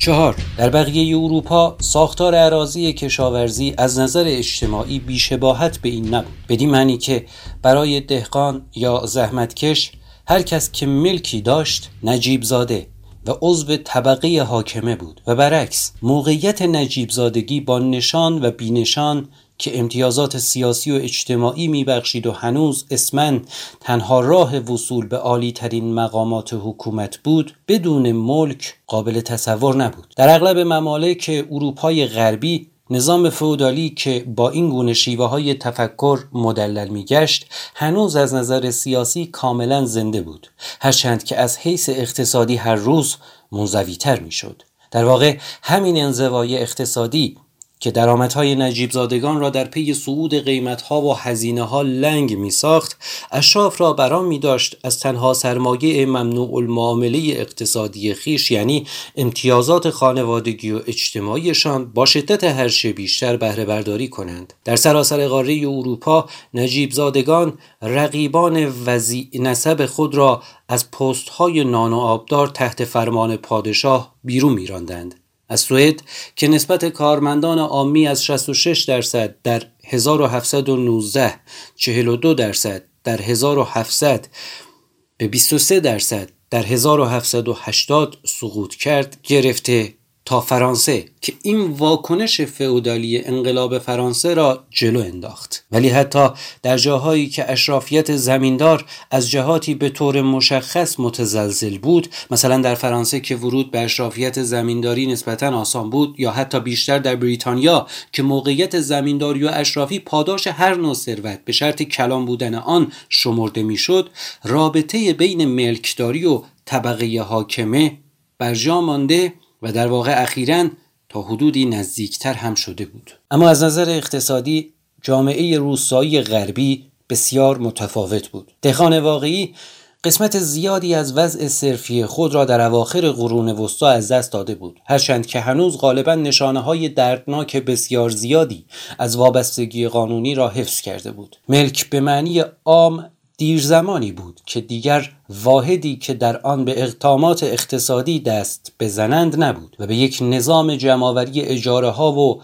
دیگر درآمدهای نقدی تبدیل شده بود. دهقان کم و بیش آزاد ام از بزرگ متوسط یا کوچک زاره واقعی زمین بود. اگر وی به نوعی ملک را اجاره کرده بود اجاره بها یا در بعضی نواحی سهمی از محصول را به ارباب می پرداخت. اگر از لحاظ فنی ملک به وی واگذار شده بود وی احتمالا هنوز نسبت به نجیب زاده محل وظایف گوناگونی داشت که ممکن بود به وجه نقد تبدیل بشود یا نشود از قبیل وظیفه فرستادن غلهش به آسیا به ارباب همچنین میبایست مالیات های شاهی، اشریه های کلیسا و مقرری های کار اجباری ادا کند که همه آن با معافیت نسبی قشرهای بالاتر اجتماعی متفاوت بود. ولی اگر این قیدهای سیاسی برداشته می‌شد بخش عظیم اروپا به سان یک ناحیه کشاورزی دهقانی ظاهر میگشت. ناحیه که به طور کلی در آن یک اقلیت دهقانان ثروتمند به کشاورزان تجاری تبدیل شده مازاد دائمی محصولاتشان را به بازار شهر می فروختند و یک اکثریت دهقانان خورده پا و متوسط الحال که زندگانی شبه خودکفایی از قبل ملکشان میگذراندند مگر آنکه ملکشان به حدی کوچک می بود که مجبور می شدند برای دستمزد کار نیمه وقت کشاورزی یا حرفه‌ای بگیرند. تنها چند ناحیه تحولات زمینداری را یک مرحله بیشتر به سوی کشاورزی محض سرمایهداری پیش رانده بودند. انگلستان مهمترین اینها بود. آنجا مالکیت زمین به شدت تمرکز یافته بود. ولی کشتگر خاص آن زاره اجاره کار تجاری متوسط الحالی بود که با اجیر کردن کارگر کار می‌کرد. تعداد زیاد صاحبان عراضی کوچک کارگران کشاورزی و مانند آنها هنوز بر این وضعیت سایه میافکند. ولی هنگامی که این سایه ها برطرف شد به تدریج در فاصله 1760 و 1830 آنچه ظاهر گشت کشاورزی دهخانی نبود. بلکه یک طبقه سرمایه گذاران کشاورزی مزرعه داران و طبقه عظیم کارگران کشاورزی بود. چند ناحیه اروپایی که در آنها سرمایه تجاری از قدیم به کار زراعت زده می‌شد از جمله در بخشهای شمالی ایتالیا و هلند یا در جاهایی که محصولات تجاری تخصصی تولید می‌شد نیز گرایش های تند سرمایهداری نشان دادند. ولی این استثنایی بود. استثنای دیگر ایرلند بود. جزیره بدقبالی که معایب نواحی عقب مانده اروپا را با معایب مجاورت با پیشرفته ترین اقتصاد یکجا داشت. در اینجا مشتی صاحبان غیر مقیم املاک وسیع مانند مالکان اندلس و سیسیل توده وسیعی از اجاره کاران را با اخاذی مال اجاره استثمار می کردند. از نظر فنی کشاورزی اروپا هنوز جز در چند منطقه پیشرفته هم سنتی بود هم به طرزی عجیب بیکفایت. محصولات عمدهش هنوز محصولات سنتی بود مانند چادار گندم جو یولاف و در اروپای شرقی گندم سیاه. غذای اساسی مردم گاو، فند، بز و لبنیات، خوک و مرغ، مقداری میوه و سبزیجات، شراب و چند ماده خام سنتی از قبیل پشم، کتان، شاهدانه برای تناب بافی، جو برای آبجو و غیره. غذای اروپا هنوز منطقی بود. محصولات اقالیم دیگر هنوز از جمله نوادر بود و تجمل به حساب می آمد. شاید به استثنای شکر مهمترین ماده غذایی وارداتی از مناطق گرمسیر و آنکه شیرینیش بیش از هر غذای دیگر کام انسان را ترخ کرده است. در انگلیس که همه آن را پیشرفته ترین کشور می شناختند مصرف متوسط سالانه آن در دهه 1790 نفری 14 پوند بوده است. ولی حتی در انگلیس میانگین مصرف سرانه چای در سال انقلاب فرانسه از ماهی دو اونس بیشتر نبود. محصولات جدید وارد شده از کشورهای آمریکا یا سایر نقاط گرمسیر رسوخی پیدا کرده بود. در جنوب اروپا و کشورهای بالکان ذرت غله هندی همکنون کاملا گسترش یافته بود. در بالکان به مقیم شدن دهقانان سیار کمک کرده بود و در شمال ایتالیا در کشت برنج پیشرفت هایی حاصل شده بود. تنباکو در بعضی ایالات و اغلب منحصرا توسط دولت برای کسب درآمد بیشتر کش می‌شد. هرچند که استعمال آن به معیارهای امروزی قابل توجه نبود. یک انگلیسی متوسط در 1790 در حدود یک و نیم اونس در ماه تنباکو می‌کشید. میدمید یا میجوید. فرهنگ ابریشمکاری در بخشهایی از جنوب اروپا معمول بود. مهمترین محصولات جدید سیب زمینی تازه به راه افتاده بود. مگر احتمالا در ایرلند که چون می توانست با محصول هرجری بیش از هر محصول دیگر ای را در سطح بخور و نمیر تغذیه کند همکنون یکی از ارکان کشاورزی شده بود. خارج از انگلیس و ممالک سفلی کشت منظم محصولات ریشه‌ای و علوفه‌ای مگر یونجه هنوز غالبا استثنایی بود و فقط به واسطه جنگ های ناپلئونی بود که تولید انبوه چغندر قند رواج یافت. البته قرن هجدهم قرن رکود کشاورزی نبود. برعکس یک مدت طولانی زیاد جمعیت توسعه شهری تجاری و حرفه‌ای بهبود کشاورزی را تشویق و در واقع الزامی می ساخت نیمه دوم این قرن شاهد شروع آن صعود حیرت آور و از آن پس بیوقفه جمعیت بود که از مشخصات مهم جهان امروز است. مثلا در فاصله 1755 و 1784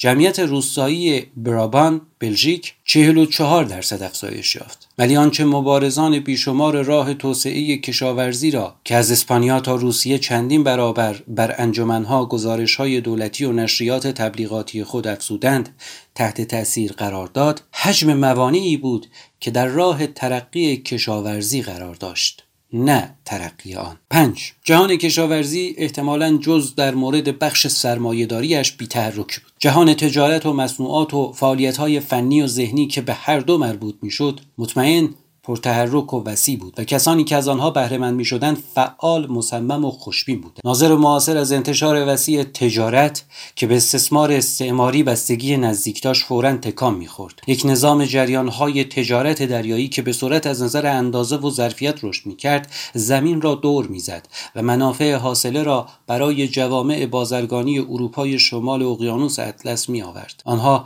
از قدرت استثماری برای غارت ساکنان جزایر هند شرقی استفاده کرده کالاهای آنها را به اروپا و آفریقا صادر می کردند و در آفریقا این کالاها و کالاهای اروپایی را برای خرید برده جهت نظامهای سریعا در حال توسعه کشتارهای کشورهای آمریکا به مصرف می رسندند. کشتارهای آمریکا به نوبه خود شکر، پنبه و سایر کالاهای خود را به مقادیر هرچه بیشتر و ارزانتر به بنادر اقیانوس اطلس و دریای شمال میفرستادند که از آنجا همراه مصنوعات و کالاهای تجارت شرقی غربی اروپا یعنی پارچه نمک شراب و غیره به مقصدهای سمت شرق توضیح می‌شد. از بالتیک نیز به نوبه خود حبوبات و الوار و کتان و پنبه جنس صادراتی پرمنفعتی برای شرق و شاهدانه و آهن این دومین ناحیه استعماری می رسید و میان اقتصادهای نسبتا توسعه یافته اروپا که به زبان اقتصادی جوامع پرفعالیت سکنه سفیدپوست مستعمرات شمالی انگلیس در آمریکا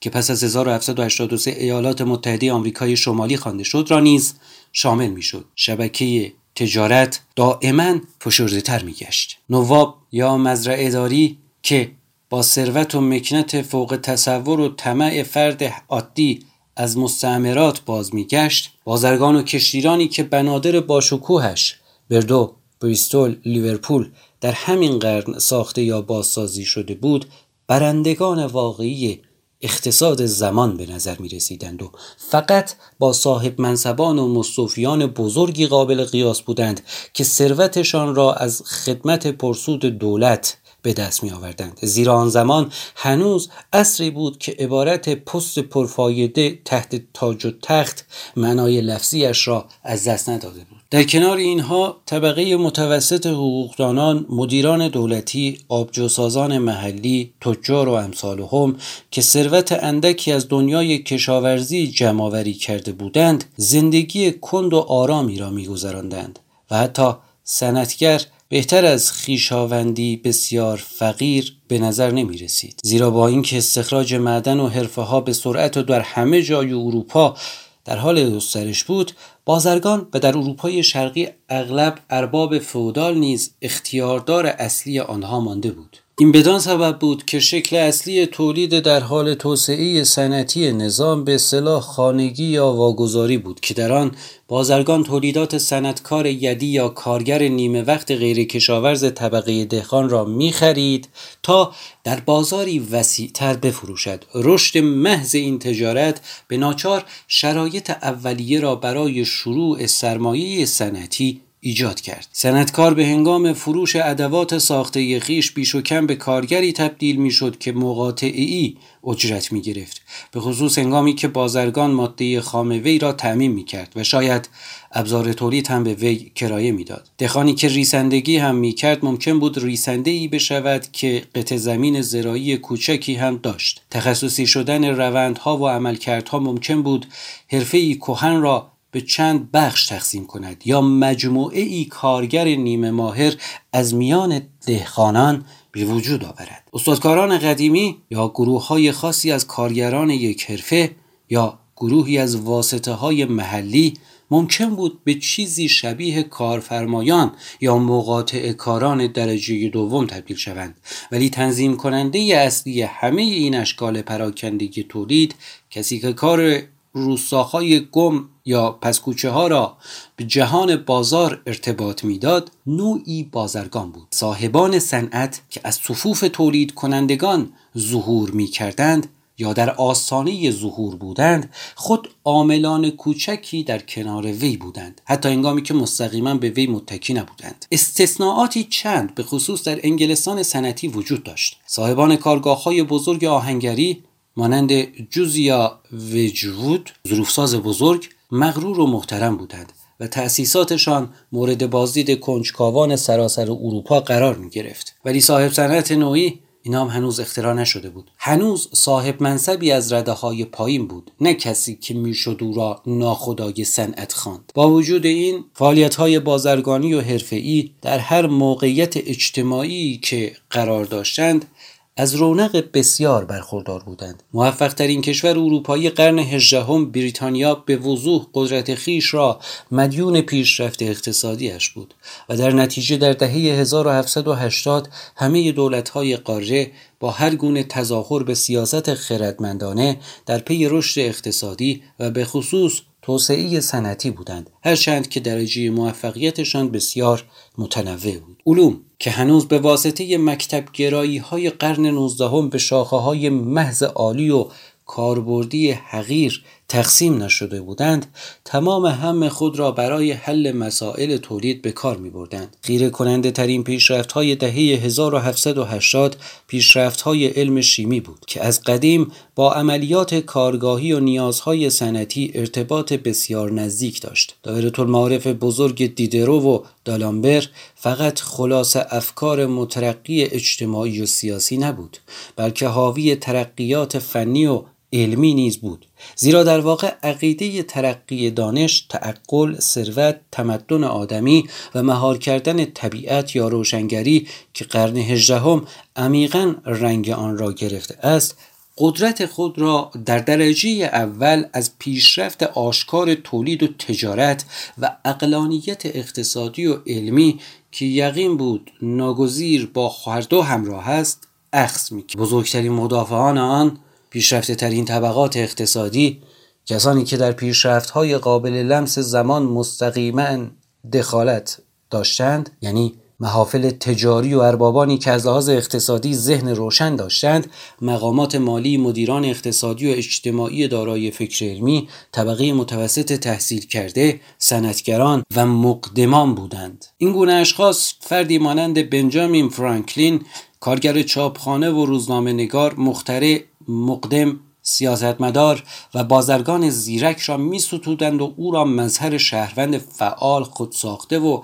خردمند آینده می دانستند. چنین کسانی در انگلیس که مردان جدید آن نیازی به مثالهای انقلابی آن سوی اقیانوس اطلس نداشتند جوامعی شهرستانی را تشکیل می‌دادند که پیشرفت علمی صنعتی و سیاسی همه از آن سرچشمه گرفته بود. انجمن قمری بیرمنگام جوزیا وجود ظروفساز جیمز وات مخترع ماشین بخار و شریکش ماتیو بولتون ویستلی شیمیدان اراسموس داروین زیستشناس نجیب زاده و پیشگام فرضیه های تکامل پدر بزرگ داروینی بزرگتر باسکرویل چاپچی بزرگ را در عضویت خود داشت. چنین کسانی همه جا در لوژهای فراماسونی گرد می آمدند که در آنها امتیاز طبقاتی به حساب نمی آمد و ایدولوژی روشنگری با شور و شوقی دور از نفع شخصی تبلیغ می‌شد. مهم است که فرانسه و انگلیس دو مرکز عمده ایدولوژی مراکز انقلاب دوگانه نیز بودند. هرچند که در واقع اندیشه های آن در شکلبندی فرانسویشان جریان بین المللی وسیعتری یافتند. حتی هنگامی که این اندیشه ها به جز بیان فرانسوی اندیشه های بریتانیایی نبودند. فردیتی غیردینی تعقلگرا و مترقی بر تفکر روشنگری تسلط داشت. آزاد ساختن فرد از اغلالی که دست و پای وی را بسته بود هدف عمده آن بود. آزادی از سنت پرستی جاهلانه قرون وسطا که سایهاش هنوز بر سراسر جهان گسترده بود از خرافات کلیساها متمایز از دین فطری یا تعقلی از غیراقلانیتی که انسانها را به سلسله مراتب برتر و پستر بنابر از و نسبشان یا بنابر اصل بیربط دیگری تقسیم می کرد. آزادی، برابری و دنبال آن برادری همه انسانها شعار آن بود. اینها به موقع خود شعارهای انقلاب فرانسه شد. سلطه آزادی فرد جز نیکترین عواقب را نمی‌توانست به بار آورد. عالیترین نتایج را می‌شد از عمل بیقید و بند استعداد فرد در جهان عقل انتظار داشت. در واقع همکنون می‌شد شاهد بروز آن بود. اعتقاد پرشور متفکر روشن نوعی به ترقی ازدیاد نمایان دانش و فن و ثروت و رفاه و تمدن را منکس می ساخت که می توانست گرداگرد خود مشاهده کند و آن را تا حدودی به حق به پیشرفت آراء خیش منتصب می ساخت. در آغاز قرن وی هنوز ساهران را به وفور می سوزاندند. در پایان آن های روشنی مانند دولت اتریش نه فقط شکنجه غذایی بلکه بردگی را هم ملغا کرده بود اگر ما بقیه موانع ترقی مانند منافع خاصی ها و کلیسا هم از سر راه برداشته می‌شد چه چیزها که نمی‌شد انتظار داشت دقیقا درست نیست که روشنگری را ایدولوژی طبقه متوسط بخوانیم. هرچند که روشنگران بسیار و از نظر سیاسی افراد تعیین کننده بودند که سرمایه داری شدن جامعه آزاد را امری محتوم تصور می کردند. هدف فرضی آن آزاد ساختن تمام افراد بشر بود. همه ایدولوژی های مترقی تعقلگرا و انسانگرا در آن مستتر بود و در واقع از آن ناشی می‌شد. با وجود این در عمل رهبران آزادسازی که روشنگری بدان دعوت می کرد به احتمال زیاد از رده های متوسط جامعه و از افراد با صلاحیت و توانای تعقل جدید بودند نه از صاحبان است و نسب. و نظام اجتماعی که از فعالیت های آنها ظهور می کرد نظامی بورژوایی و سرمایهداری بود. درستتر آن است که روشنگری را ایدولوژی انقلابی بنامیم. هرچند که بسیاری از مدافعان آن در قاره اروپا از نظر سیاسی محتاط و معتدل بودند و اغلبشان تا دهه 1780 ایمان خود را بر سلطنت مطلقه آگاه قرار داده بودند. برای اینکه مضمون مکتب روشنگری الغای نظم اجتماعی و سیاسی حاکم در قسمت زیادی از اروپا بود. انتظار بیش از حدی بود که رژیم های سابق داوطلبانه خودشان را ملغا سازند. برعکس چنان که دیده ایم آنها از بعضی جهات خودشان را در مقابل پیشرفت نیروهای اجتماعی و اقتصادی جدید تقویت می کردند و استحکاماتشان خارج از بریتانیا و ولایات متحد و چند جای دیگر که قبلا منحزم شده بودند همان سلاطینی بودند که روشنگران معتدل ایمان خود را به آنها میخ کرده بودند.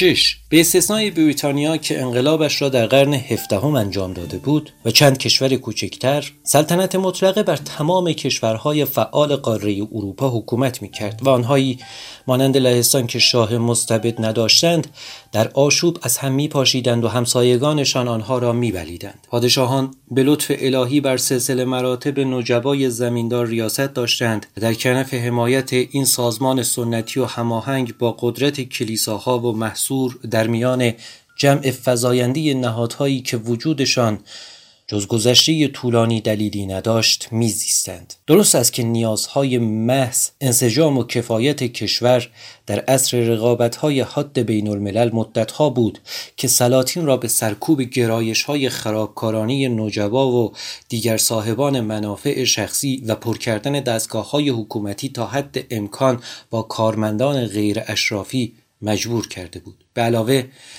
در اواخر قرن هجدهم این نیازها و موفقیت نمایان بین المللی قدرت بریتانیای سرمایهداری اغلب این سلاطین یا بهتر بگوییم مشاورین آنها را به امتحان برنامه های تجدد اقتصادی اجتماعی اداری و فکری کشاند. در آن ایام عمرا و سلاطین شعار روشنگری را همانطور پیش می گرفتند که دولتهای زمان ما به دلایل مشابه شعارهای برنامه ریزی را به کار می گیرند و مثل زمان ما بعضی ها که آن شعارها را در فرض پیش می گرفتند در عمل کار چندانی برای آن نمی کردند و اغلب آنها که چنین می کردند به نظریات اصولی پشت جامعه روشن یا برنامه ریزی شده کمتر توجه داشتند تا به امتیازات عملی پیش گرفتن تازه ترین شیوه های تکثیر درآمد، ثروت و قدرت خیش. برعکس طبقات متوسط و تحصیل کرده و آنهایی که به ترقی متحد بودند اغلب برای تحقق امیدهایشان به دستگاه مرکزی قدرتمند سلاطین نظر میدوختند. شاه برای نوسازی کشورش به طبقه متوسط و اندیشه های آن نیاز داشت. طبقه ضعیف متوسط برای در هم شکستن مقاومت اشرافیت ریشهدار و منافع کلیسا از سر راه ترقی به شاه. ولی در واقع سلطنت مطلقه هر اندازه تجددگرا و نوآور گسستن از سلسله مراتب نجبای زمیندار را که گذشته از هر چیز خود بدان تعلق داشتند و مظهر و جامع ارزش های آن بود و به حمایت آن سخت متکی بود غیر ممکن میافت و در واقع چندان نشانه های تمایلی نشان نمی‌داد. سلطنت مطلقه هرچند که در فرض به انجام آنچه میل داشت آزاد بود در عمل متعلق به جهانی بود که روشنگری آن را فئودالیته یا فئودالیسم خوانده بود. نامی که بعدها به وسیله انقلاب فرانسه بر سر همه زبانها افتاد. چنین سلطنتی حاضر بود از کلیه منابع موجود برای تقویت سلطه و درآمد مالیاتی خیش در داخل و قدرت خیش در خارج مرزهایش استفاده کند و کاملا امکان داشت که این امر آن را به پروردن آنچه در واقع نیروهای جامعه رستاخیزی بود سوق دهد. حاضر بود برای تقویت دست سیاسی خیش یک ملک یک طبقه یا یک ایالت را در مقابل دیگری آلت قرار دهد. با وجود این افقهای دیدش همان افقهای تاریخش عملکردش و طبقهش بود. هیچگاه نمی‌خواست و هرگز نمی‌توانست به تحولات ریشهای شاخهای اجتماعی و اقتصادی که لازمه ترقی اقتصادی بود و گروه های نوظهور اجتماعی خواستار آن بودند دست یابد. به یک مثال واضح توجه کنید. متفکران تعقلی حتی در میان مشاوران سلاطین بسیار کم در ضرورت الغای نظام صرفی و ادامه قید و بندهای وابستگی دهقان فئودالی تردید جدی داشتند.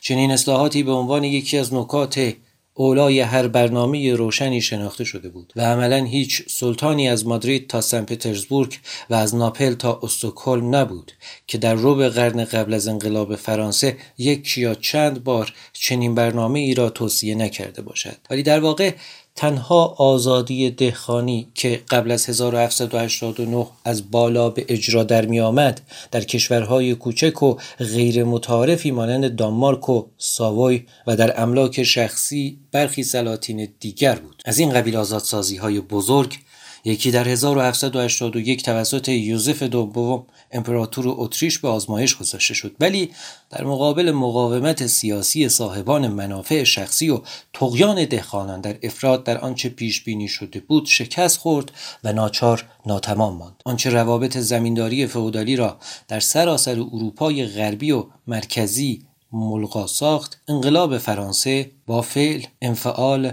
یا سرمشق مستقیم و انقلاب 1848 بود. به این ترتیب تناقضی نهان که خیلی زود آشکار شد بین نیروهای جامعه کهنه و نوع بورژوا به وجود آمد که در چارچوب رژیم های سیاسی موجود نمی‌شد آن را حل کرد. البته مگر در جایی مثل انگلیس که این تناقض ها از قبل پیروزی جامعه برجوهایی را تضمین کرده بود؟ آنچه این رژیم ها را حتی بیش از این آسیب پذیر ساخته بود آن بود که آنها از سه جهت تحت فشار قرار گرفته بودند. از طرف نیروهای جدید از طرف صاحبان منافع شخصی که محکم سنگر گرفته و به شدت فزاینده ای مقاومت می کردند و از طرف رقیبان خارجی. آسیب پذیرترین نقاط ضعفشان آنجا بود که مخالفت کهنه و نو با هم روی می‌داد. در های مدافع خودمختاری ایالات یا مستعمراتی که دوردست بودند یا به شدت کنترل نمی شدند بدین ترتیب در سلطنت هابسبورگ اصلاحات یوزف دوم در دهه 1780 در سرزمین های سفلای اتریش بلژیک کنونی غوغا و نهزتی انقلابی به وجود آورد که در 1789 به تب به انقلاب فرانسه پیوست. عادیتر از این جوامع مهاجرنشینان سفیدپوست در مستعمرات ماوراء بهار کشورهای اروپایی از سیاست دولت مرکزیشان که منافع مستعمرات را نسبت به مادر شهر در درجه دوم اهمیت قرار می‌داد منزجر بود در همه قسمت های آمریکا اهم از اسپانیایی فرانسوی و بریتانیایی و نیز در ایرلند این نهزت های مهاجرنشینان خودمختاری نه رژیم هایی که مظهر نیروهای غیر از نیروهای اقتصادی و مترقی مادر شهر باشد میطلبیدند. و چند مستعمره بریتانیا یا به صلاح برای مدتی موقت خودمختاری به دست آوردند. مانند ایرلند یا با انقلاب مانند ایالات متحده آمریکا. توسعه اقتصادی تحولات استعماری و تشنجات حاصل از اصلاحات آزمایشی استبداد روشن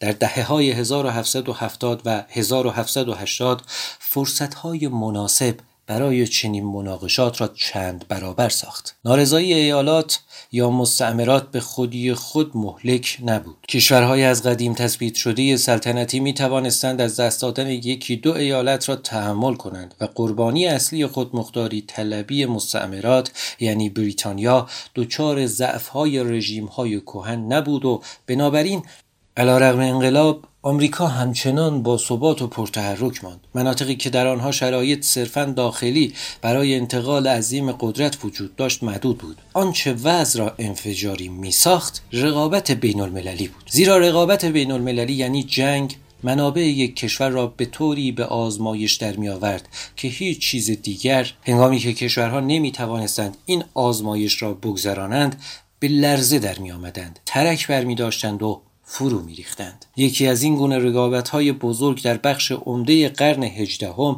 صحنه بین المللی اروپا را فرا گرفته بود و در مرکز دورانهای مکرر جنگ عمومی آن 1698 تا 1713 1740 تا 48 1756 تا 63 1776 تا 83 قرار داشت و به دوره مورد بررسی ما 1815 1792 لبریز کرد و آن عبارت بود از مناقشه بین بریتانیا و فرانسه که به یک معنا مناقشه بین رژیم های کهنه و نو نیز بود. زیرا فرانسه با اینکه با توسعه سریع تجارت و امپراتوری استعماریش خصومت بریتانیا را برمیانگیخت قدرتمندترین بارزترین و بانفوذترین یا در یک کلام نمونه سلطنت مطلقه کلاسیک و اشرافی نیز بود. برتری نظام اجتماعی نو بر کهنه در هیچ جا روشنتر از مناقشه این دو قدرت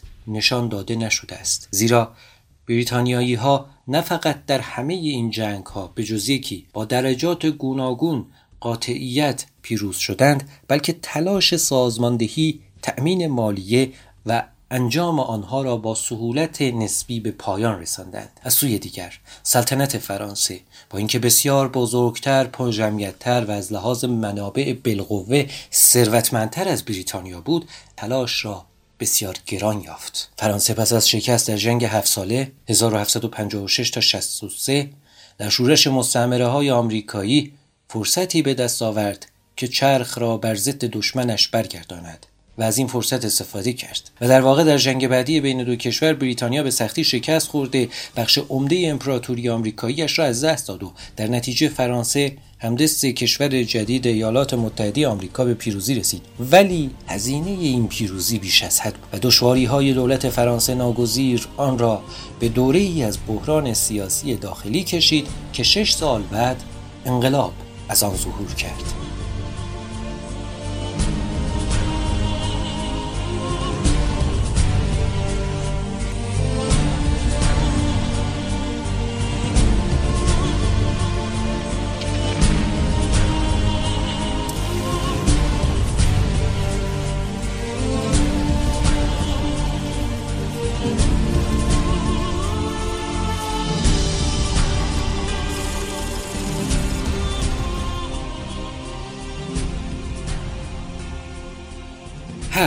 میماند که دایره این بررسی جهان در شب انقلاب دوگانه را با نگاهی به روابط بین اروپا یا دقیقتر بگوییم اروپای شمال غربی و مابقی جهان کامل کنیم. تسلط کامل سیاسی و نظامی اروپا و امتدادهای آن در ماوراء بهار جوامع سفید پوست مهاجرنشین میبایست محصول اصر انقلاب دوگانه باشد در اواخر قرن هجدهم چند قدرت و تمدن بزرگ غیر اروپایی هنوز با شرایط ظاهرا مساوی از جلوی بازرگان در یانورد و سرباز سفید پوست در می آمدند. امپراتوری بزرگ چین که در آن زمان تحت لوای سلسله مانچو چینگ در اوج اعتلای خود بود در برابر هیچ کس سرخم نمی کرد. برعکس اگر چیزی بود این بود که جریان نفوذ فرهنگی از شرق به غرب روان بود و فلاسفه اروپایی به درسهای آن تمدن بسیار متفاوت ولی آشکارا عالی میاندیشیدند در حالی که هنرمندان و صنعتگران مایه های خوب درک نشده خاور دور را در آثار خیش مجسم می کردند و مواد جدید آن چینی را برای مصارف اروپایی به کار می برد. آفریقا عملا از نفوذ نظامی اروپا مسوم ماند. به جز در نواحی کوچک اطراف دماغه اومیدنیک سفید پوستان به پایگاه های تجاری ساحلی محدود بودند. با وجود این توسعه سریع و دائم و تزاید تجارت و اقدامات سرمایهداری اروپایی همکنون نظم اجتماعی آنها را سوس کرده بود. در آفریقا از طریق شدت بی سابقه حمل هولناک بردگان در اطراف اقیانوس هند از طریق قدرت‌های استعماری رقیب در خاورمیانه و نزدیک از طریق مناقشه تجاری و نظامی. همکنون استیلای مستقیم اروپا به ماورای نواحی که از مدتها قبل در قرن 16 به دست اسپانیایی ها و پرتغالیان و در قرن هفدهم توسط مهاجرنشینان سفیدپوست آمریکای شمالی اشغال شده بود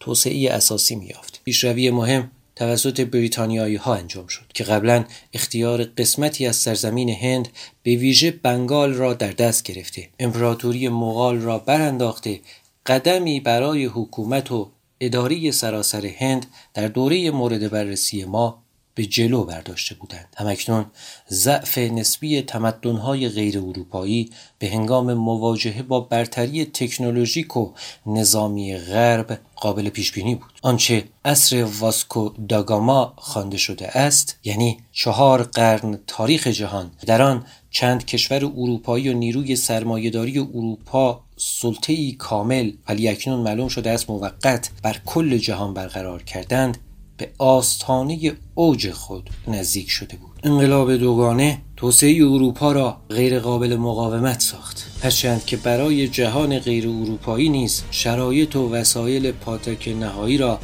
فراهم آورد